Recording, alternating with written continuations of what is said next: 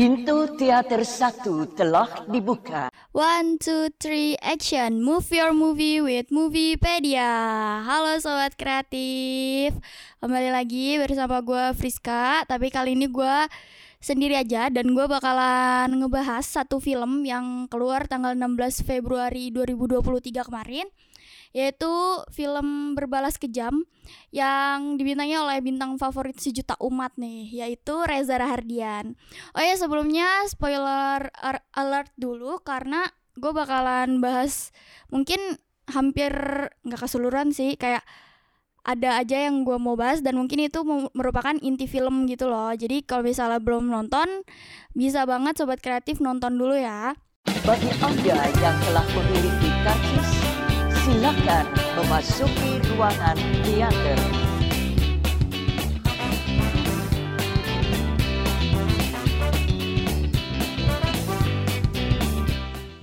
Nah, uh, sinopsisnya berbalas kejam ini kisahnya tentang Adam yang diperankan oleh Reza Rahardian. Itu dia seorang arsitek yang hidup berdampingan dengan trauma dia selama dua tahun ke belakang.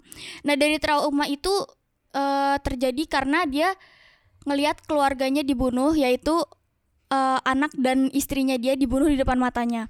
Jadi sejak saat itu hidupnya dia udah nggak lagi sama terus berubah drastis.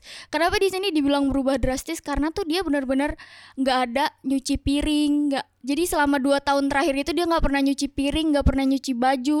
Terus keran air semuanya uh, mati, mesin cuci nggak bisa dipakai. Kayak itu sangat-sangat berubah gitu maksudnya terus karena nggak terima oleh hal tersebut dia jadi memutuskan buat balas dendam ke orang yang tega buat ngebunuh anak sama istrinya. Tapi dia di punya dilema antara ngelepasin trauma yang dia alami itu atau melangkah maju ke depan atau juga menemukan sisi kelam dia uh, dari cerita dia di balik apa di balik pembunuhan istri dan anaknya itu. Film ini sebenarnya bakalan nge-trigger banget buat sobat kreatif yang emang punya trauma. Tapi ini benar-benar menurut gue dikemas dengan secara eh dengan rapih gitu. Jadi gue agak amazed gitu sama film ini terus suka lah sama uh, Reza Hardian. Terus dari segi alur ya klise aja kayak film balas dendam pada umumnya. Cuma karena yang main Reza Rahardian beliau itu super duper jarang kan dapet peran pendendam tingkat tinggi kayak gini. Jadi bikin gue miss banget sama acting dia yang ya nggak usah diraguin lagi lah ya. Terus uh, gue juga benar-benar merinding pas nonton film ini karena cara dia ngeluapin emosinya. Karena setahu gue ya Reza Rahardian tuh kalau acting totalitas banget. Dia kayak dari cara dia nangis cara dia ketawa kayak itu tuh bener-bener deep banget gitu. Cara dia ngeluapin emosi di film ini tuh dapat banget. Terus kan namanya orang trauma terus kayak depresi berat gitu tuh uh, pasti punya tatapan kosong. Nah tatapan kosong dia tuh kayak bener-bener menyiratkan kalau dia tuh bener-bener kehilangan bagian dirinya karena anak sama istrinya dia tuh dibunuh gitu. Jadi pembunuhnya dia tuh ada tiga orang mereka tuh awalnya mau ngerampok rumahnya si Adam ini. Tapi uh, malah anak sama istrinya berakhir dibunuh karena berusaha ngelawan. Yang dari setelah itu setelah dua tahun masing-masing dari tiga orang itu dibunuhnya dengan cara berbeda-beda.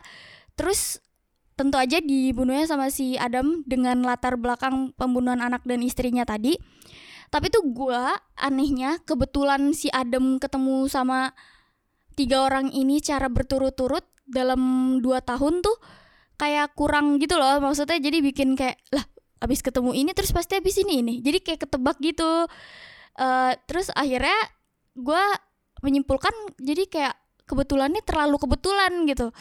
Jadi si Adam terlalu mudah jatuhnya nggak ada usaha buat nemuin pembunuh anak sama istrinya seakan-akan itu tuh ditakdirin gitu aja.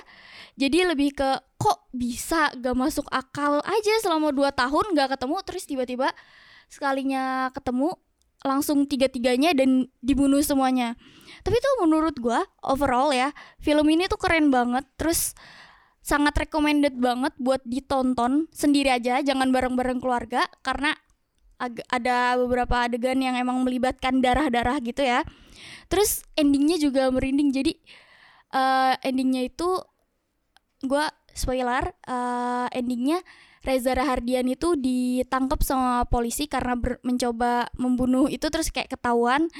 Uh, jadi si Reza Rahardian ini atau si Adam ini dia nangis terus habis itu ketawa terus nangis terus ketawa gitu. Jadi kayak mainin emosinya tuh dapat banget waktu dia ditangkap jadi overall menurut gue rating buat uh, film berbalas kejam ini 8 per 10 lah ya recommended banget buat sobat kreatif di rumah yang lagi bosen mau nonton apa gitu uh, terus uh, kalau kata gue sih nonton sih nonton ya kayaknya udah gitu sampai sini aja karena sendiri aku merasa sepi ya Uh, jadi cukup sampai di sini aja. Uh, sampai jumpa di episode selanjutnya. Gue Friska Anjani pamit undur diri. Dadah.